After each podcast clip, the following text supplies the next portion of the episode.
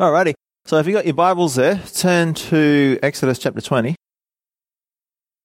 We're going to finish our study of the Ten Commandments. So first off, I thought we'd just have a little quiz. What are the Ten Commandments? Number one, no other gods before me, that's it. And number two, no more idols. Number three, yep, don't blaspheme, name of the Lord. Number four,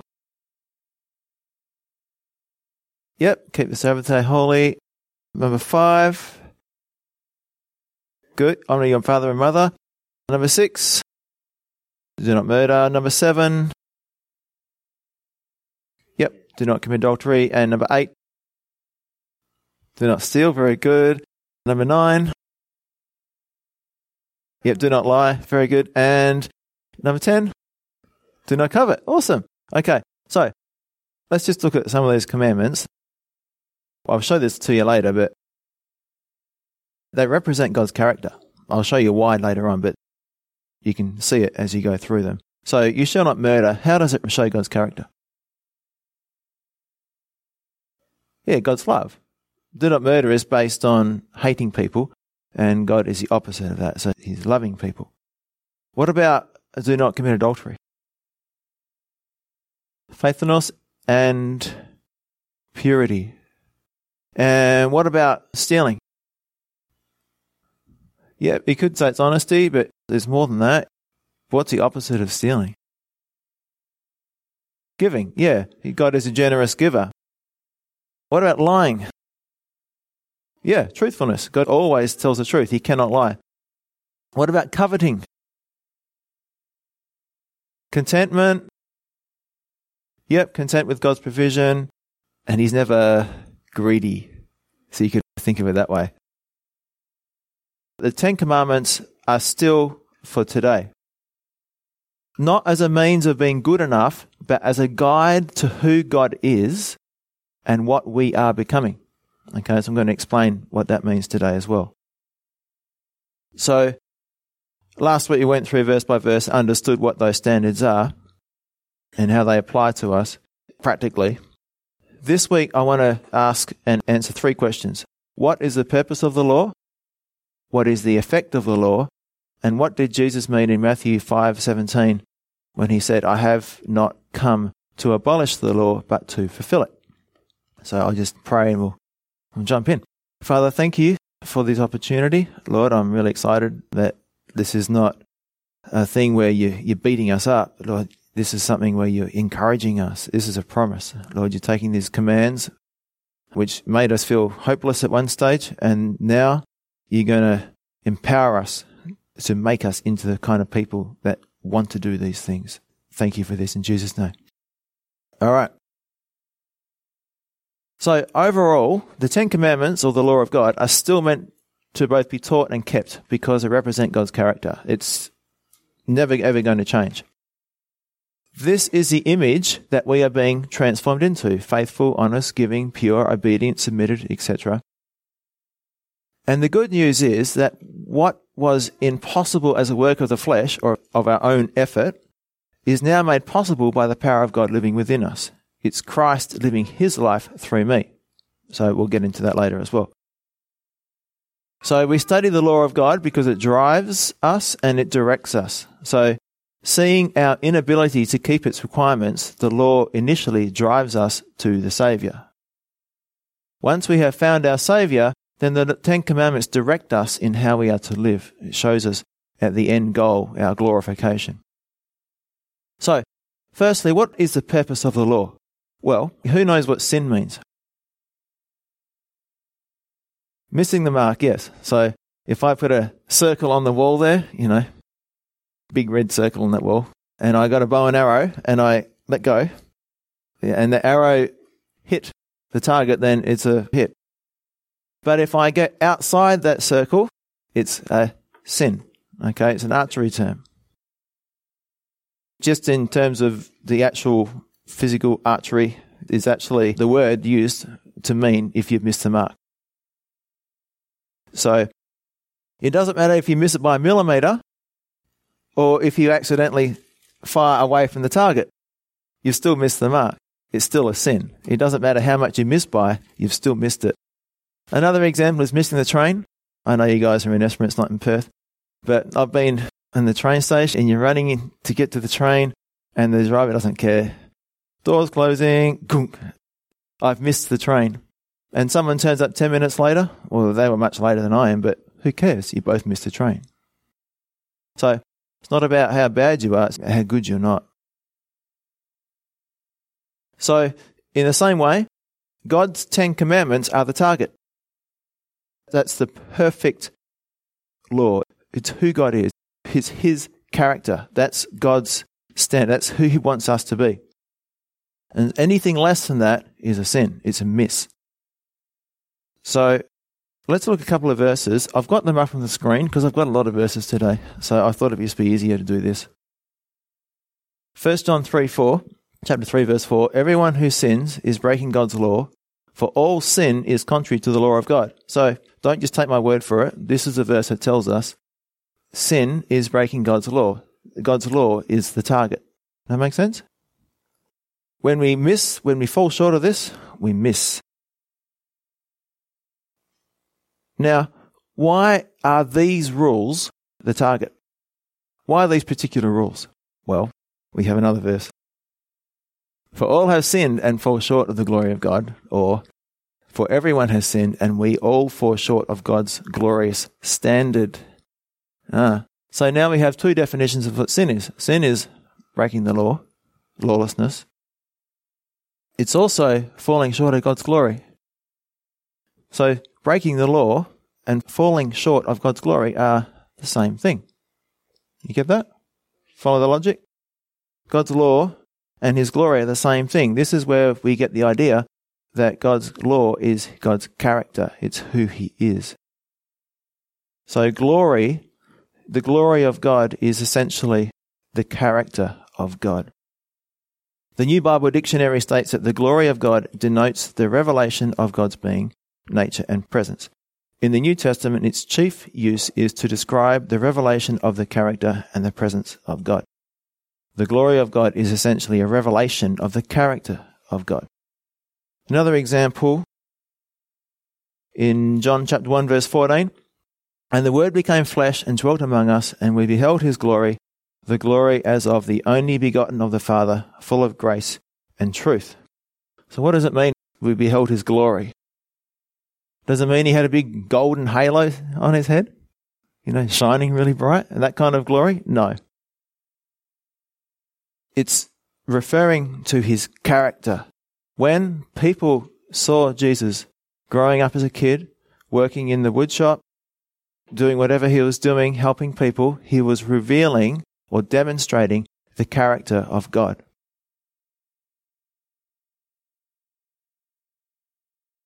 Hebrews 1:3, same thing. The sun radiates God's own glory and expresses the very character of God. So it makes it very clear in that verse. God's glory is his character. It's who he is. It's talking not about a physical likeness. It's talking about let's just go to Genesis. Okay, God made man in his own image. Let us make men in our image, in our likeness. So does that mean that God has two arms and two eyes and all that kind of thing? No. I think by now you're getting the point. God is a spirit. He doesn't have a body. So it's not about a physical image. Rather, it's now talking about his moral likeness. So in the character and the behavior of man was to be seen a perfect portrayal of the character and behavior of God.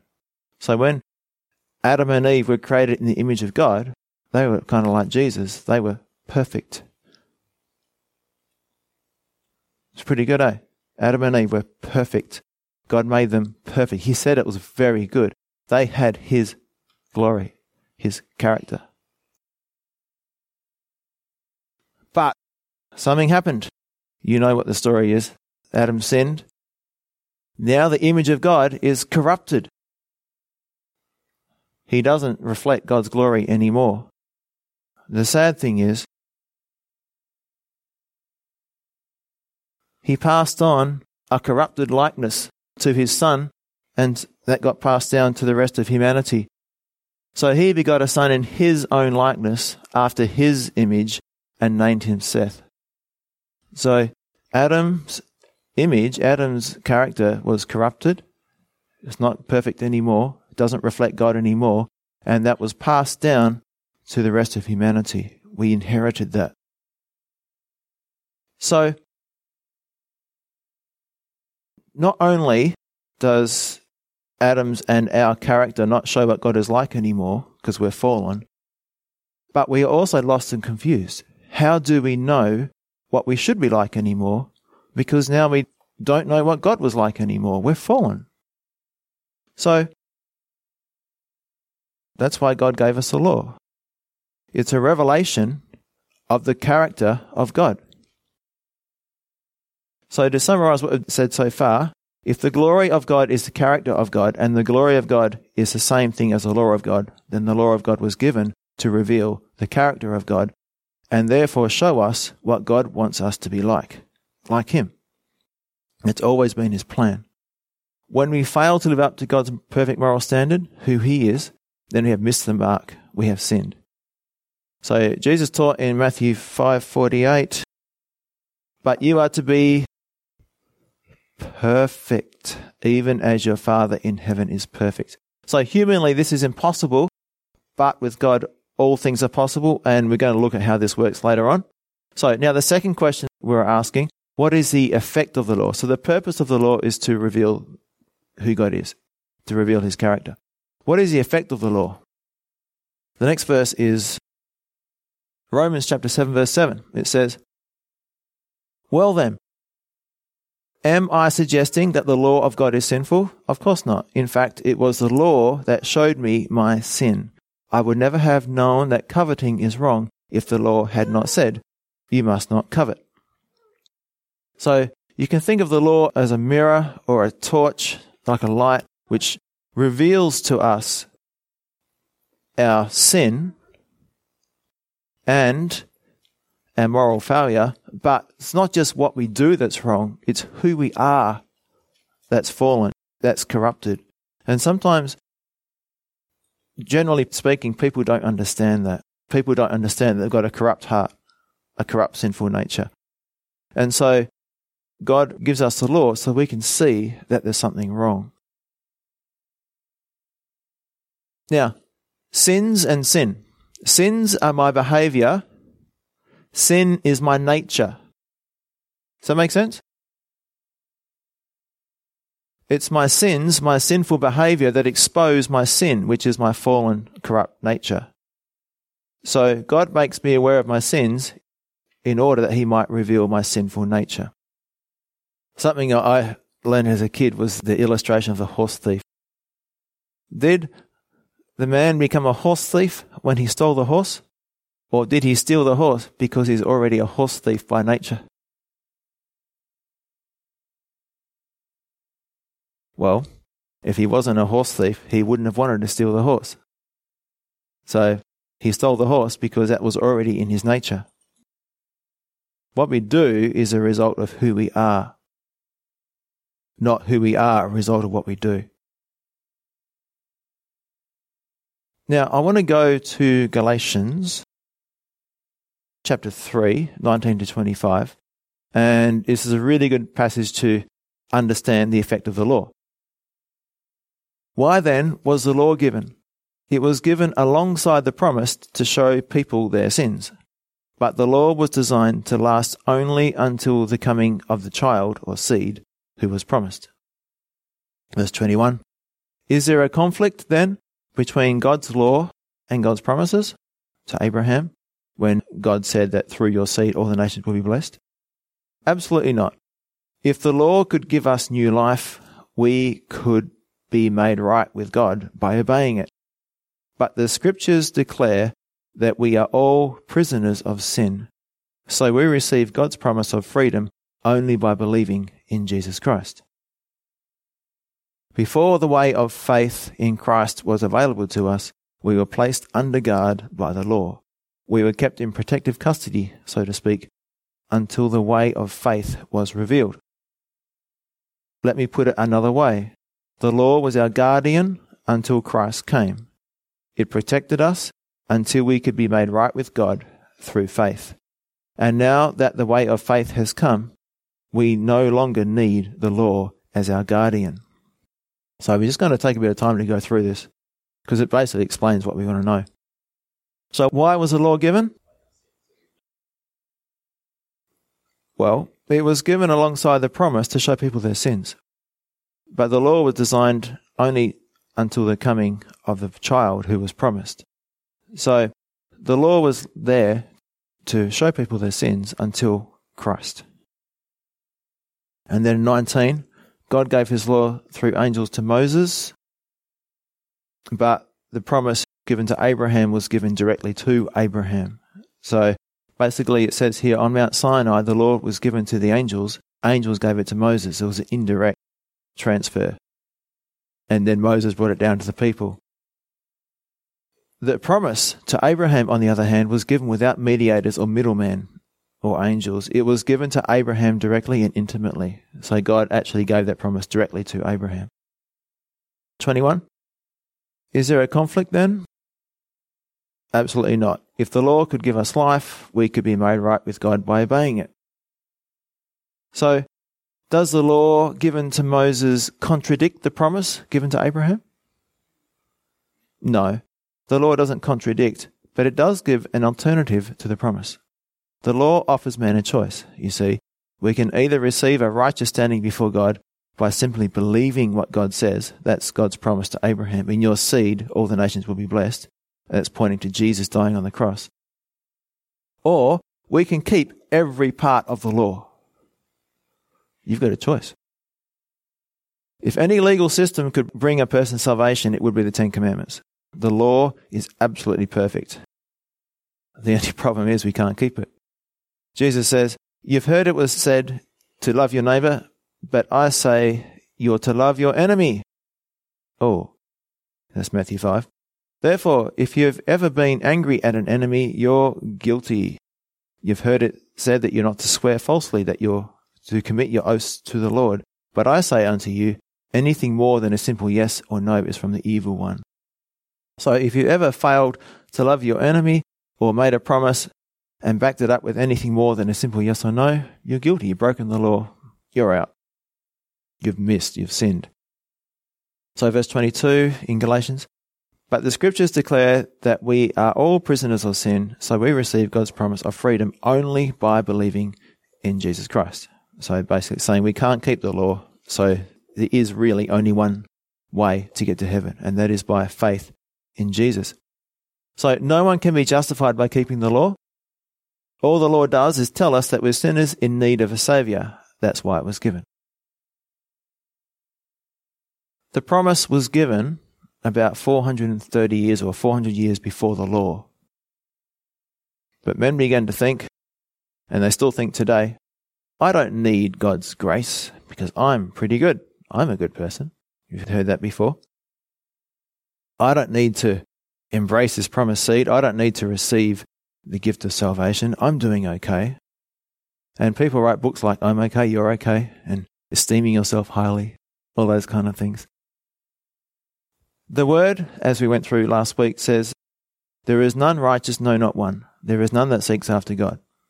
So there's not one person who can say, because of the sincerity of my search and the integrity of my pursuit of truth, I discovered God. No. The Bible says no one seeks after God. That's zero, zilch, or zip people. So God seeks us. God is the one who seeks us. The law was given for us to realize that we need to be sought. The law was given to mankind as a mirror, saying, take a look, you're a mess. Here's a standard of righteousness. It's beautiful. It's workable. It's profoundly simple, but you can't keep it. So, here's the important purpose that the law serves. Suppose I said to my friend John, there's a little story for you. John, someone just went to the Esperance courthouse and paid $25,000 on your behalf for a violation. What are you talking about, he would say. What kind of violation? A traffic violation? That's ridiculous, he would say. And he wouldn't appreciate the gift given on his behalf. the price paid for his mistake. Why? Because I haven't told him what he'd done wrong yet, right? On the other hand, if I said, John, didn't you know there is a new law that protects snails as an endangered species? When you drove through the town the other day, you smashed dozens of them and received a fine of $25,000. But a man paid your fine. All right, John's response is now different. He's not going to say, what? That's ridiculous. I didn't have to pay a fine. No, now he's humble and he's broken. He says, oh, wow, who paid for me? I'm really indebted to him now. Thank you very much. So the response is different. That's what the Lord does. It helps us to realize our need for salvation. So the law of the Lord is perfect, converting the soul, wrote the psalmist, Psalm 19, verse 7. So who is converted? It's a person who hears and understands the law. For without hearing and understanding the law, people will not appreciate or receive the good news. Now, modern-day evangelism, I think, has made a fundamental mistake in the way they witness to people. We present the gospel, the good news that Jesus loves us, he died for us, and wants to take us to heaven to be with him forever. But we don't talk about the law. We don't talk about sin. We talk about the concepts of salvation without saying anything about the consequences of sin. So here's another little picture to help you understand this.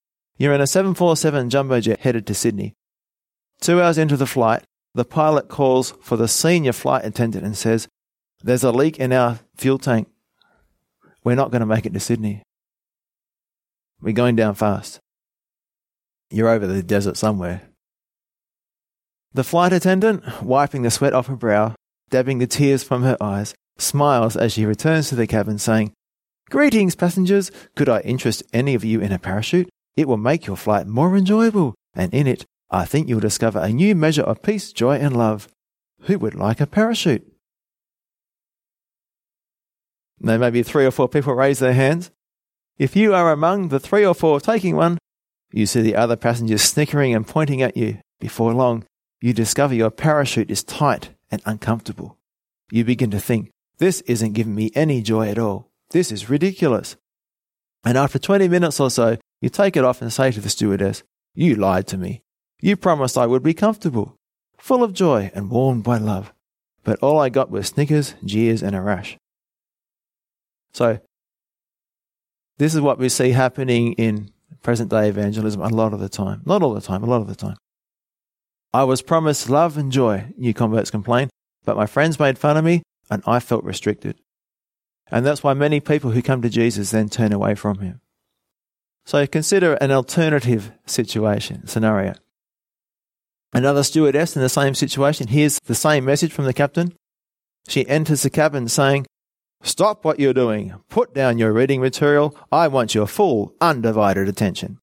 The captain has informed me that this plane is losing fuel fast. We're going down. Who wants a parachute? Now, it's a different motivation, isn't it? Suddenly the people are fighting for the parachutes. No one cares if the flight for those remaining minutes is smooth or if they have enough mobility to play video games. No, everyone is clinging to his parachute, making sure it is secure because everyone knows a plane is going down. That's the purpose of the law, is to tell us we've missed the mark and the consequence for that is death. You need salvation. So I believe that oftentimes the reason we are ineffective, or the church overall, in the Western world especially, is ineffective in long-term evangelism is because we have not been honest enough with people to say, you are a damned, doomed sinner. You have a hole in your tank. You have broken the law. You're headed for destruction. That's the bad news of the gospel, isn't it? I could sit here, hold your hand, and talk about warm, fuzzy thoughts, but I love you too much. You need to know the truth, and the truth is this. The soul that sins shall surely die, for the wages of sin is death. Ezekiel 18:20 and Romans 6:23. Wait a minute, you protest. I thought it was the goodness of God that leads men to repentance. Romans 2:4. Well, it is. But it sounds to me like you're talking about the severity of God. I am. But they're both valid. The law will lead us to Christ, and so will the kindness of Christ. God's love. If a person has a broken heart, you share grace. They're already broken. They don't need to be broken by the law anymore. Share the good news. Share the love of God with them. But to the person whose heart is hard, they need to be broken. They need the law to smash them. They need the law to break that facade, to break that false hope that they have, that false understanding of who they are. So, we can ask the question of ourselves, have we shared the reality of the law with the unsaved people that we care about? Our family members, our friends, workmates? I suggest that you make it a part of your testimony. When you're sharing your faith, you say, I realised that I'd broken God's law, and because I'd broken God's law, then the consequence is death. I was going to go to hell. And when I understood that I was a liar and a thief and an adulterer at heart and a murderer at heart, I realised that I'm not such a good person. And you can go on with that in your testimony. And then they can't say to you, oh, it's good to see your life on a good solid moral footing. I'm happy for you, but I don't need that. If you share it with the law, then they'll realise that, well, I'm not perfect either. Maybe I need what you've got. Verse 23 in Galatians, but the way of faith in Christ was available to us. We were placed under guard by the law. We were kept in protective custody, so to speak, until the way of faith was revealed. So we're in trouble. We're like in a prison cell here. Verse 24, let me put it another way. The law was our guardian until Christ came. If you got a King James Bible, you'll see that the words to bring us are in italics. So they're not present in the original. So verse 24 should read, wherefore the law was our schoolmaster until Christ. So it protected us, kept us in custody until we could be made right with God through faith. Now, the New King James says that we might be justified by faith. Now, what's the difference between being justified and being forgiven? Well, here's an example. You know Hitler, right? There's plenty of evidence, conclusive evidence that Hitler was guilty of mass murder. So just pretend he's alive today. He goes before the judge, and the judge says, I forgive you, you're free. Terrible judge, but he said that. He says, I forgive you, you're free. Now, Hitler goes his way, and he's probably quite a happy man, but everybody knows that he's still a mass murderer. He's still got all those charges sitting there in the books, in the records. He just hasn't been made to pay for them yet. He's just been let off. But that's not what justification or being made right with God is. Because unless the fine is paid, unless the penalty is paid, then that sin remains. So, if Hitler instead was justified, it would mean that someone had paid his fine. Someone had taken his penalty. And then it would be like, just if I'd never sinned. Justified, never sinned. So, his record would be gone, wiped clean, because now the fine has been paid. Someone would have probably had to take the death penalty for him. So someone who's willing to do that for him, and then it's paid. Cross that one off, that's been paid for. It's not there anymore. And God doesn't remember our sins. That's how good that is. And it's all because of the blood of Christ. For us, it's the blood of Christ that pays the penalty for our sins. Jesus' death on the cross. So now my case can be legally dismissed and I have a right standing with God. So it's not just about being forgiven, it's about having a fine paid. Verse 25, and now that the way of faith has come, we no longer need the law as our guardian or schoolmaster. So, the law was like a guardian or schoolmaster with a red pencil in hand, like a teacher, circling all your mistakes. Oop, lie there, big circle there. Okay, always condemning us, always going, I've stuffed up again. But once Christ came into our lives, the law is no longer to be a part of our life. Okay, that's why it's until Christ. And this is a radical statement. And if it didn't say it here, it would be dangerous to say this. But it's true. I don't have to keep the law to go to heaven. God's gift of salvation is just that. It's a gift. There are no conditions, and that's the whole point of the new covenant. So what's my responsibility? Well, all I need to do is have a change of mind, turning from my sin to follow God, repentance, but that's something that starts on the inside. It's not something, it's an action. It becomes an action. And trust that Jesus' death on the cross was a payment for my sins, and that's it. The rest of my life is a song of praise and worship, giving glory to God for the wonderful gift of life and love that He has lavished upon me. It's got nothing to do with any good works that I do. So I don't have to keep the Ten Commandments. I don't have to feel condemned if I make a mistake, because I know that that mistake has been paid for. My sin has been paid for. So now we have seen what the effect of the law is. It's like a light that reveals sinful behavior, thinking and motives, and so reveals that we are sinful by nature. It's like a doctor correctly diagnosing a disease so he can give the correct cure. That's what it's like. Now, I've just said we don't have to keep the commandments as a Christian, but I want to read you this verse. Matthew 5:19. Whoever therefore breaks one of the least of these commandments and teaches men so shall be called least in the kingdom of heaven. But whoever does them and teaches them, he shall be called great in the kingdom of heaven. If I got up here and I said to you, the Ten Commandments are obsolete, it's now okay to steal, lie, covet, murder and lust, and I also live that kind of lifestyle, you wouldn't really think highly of me. But the opposite is also true.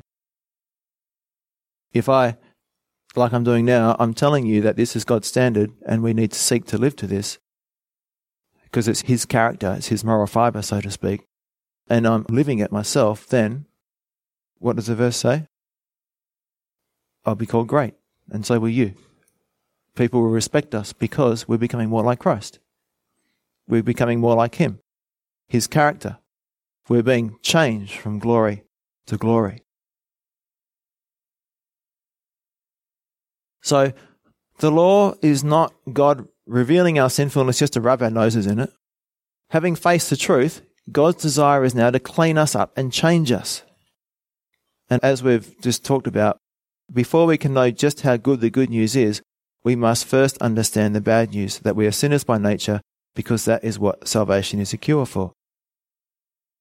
The greater I understand the total depravity of my sinful nature, the greater I will appreciate God's gift to me, and the more I will love and appreciate Him.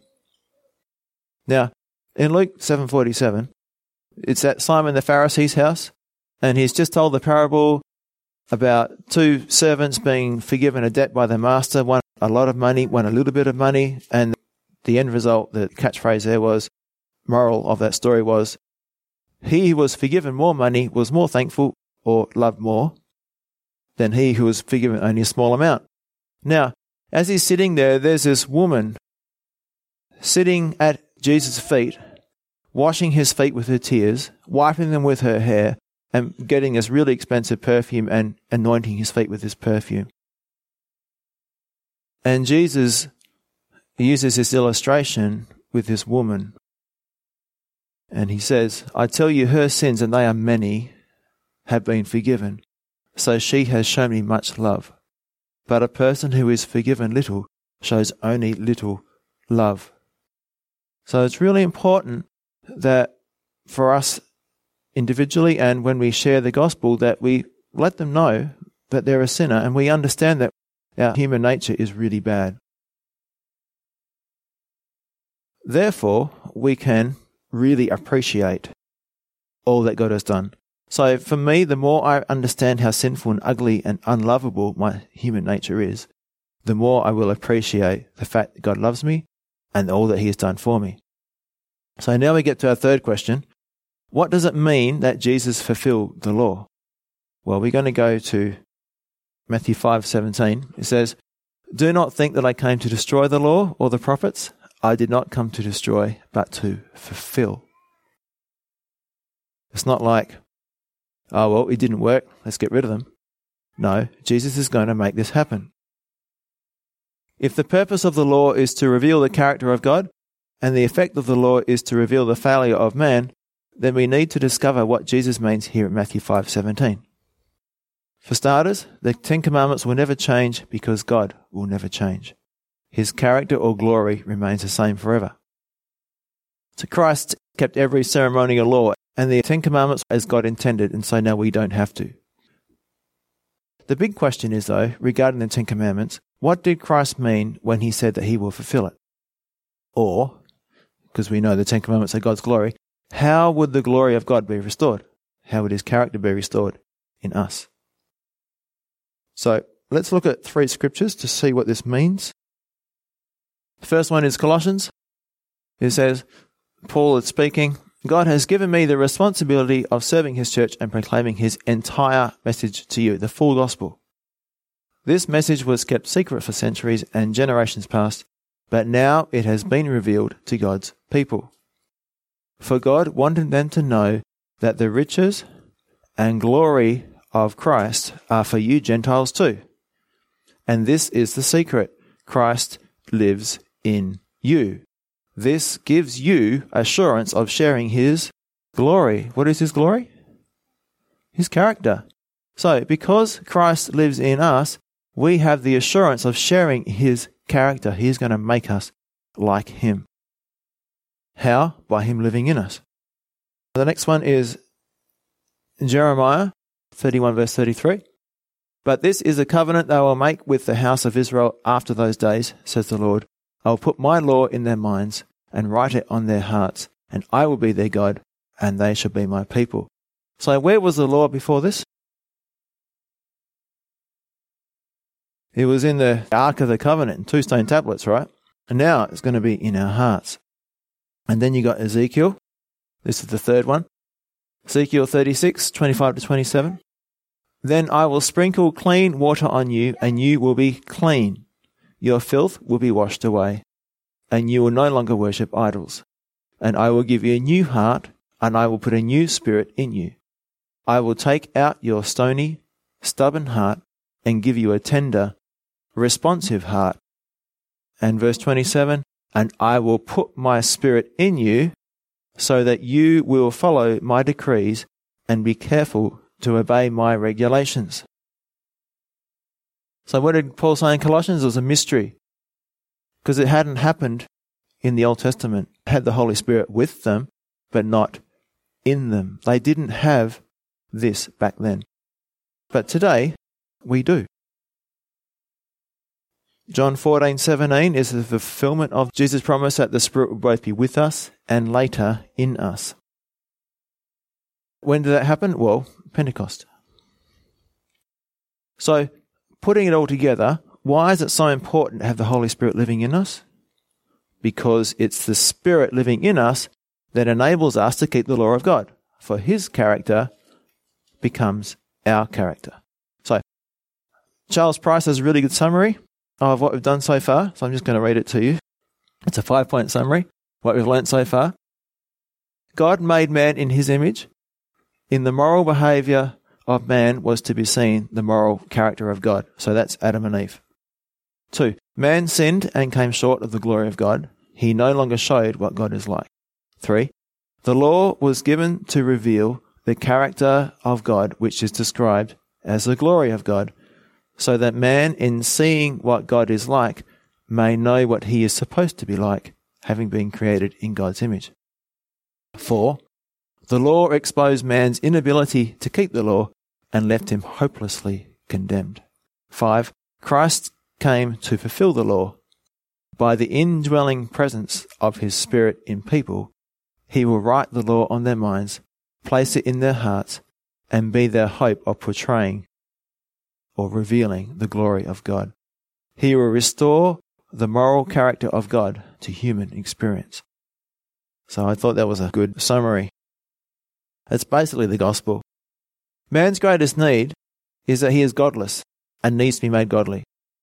Fine, God can just pay the penalty for our sins, but if he doesn't change us on the inside, we're not going to change. We're still going to be godless. We're not going to be sharing his glory, sharing his character. So we need to be reconciled to God. How does that happen? It's not just by being forgiven, but it's by being changed. so we can live in heaven with Jesus.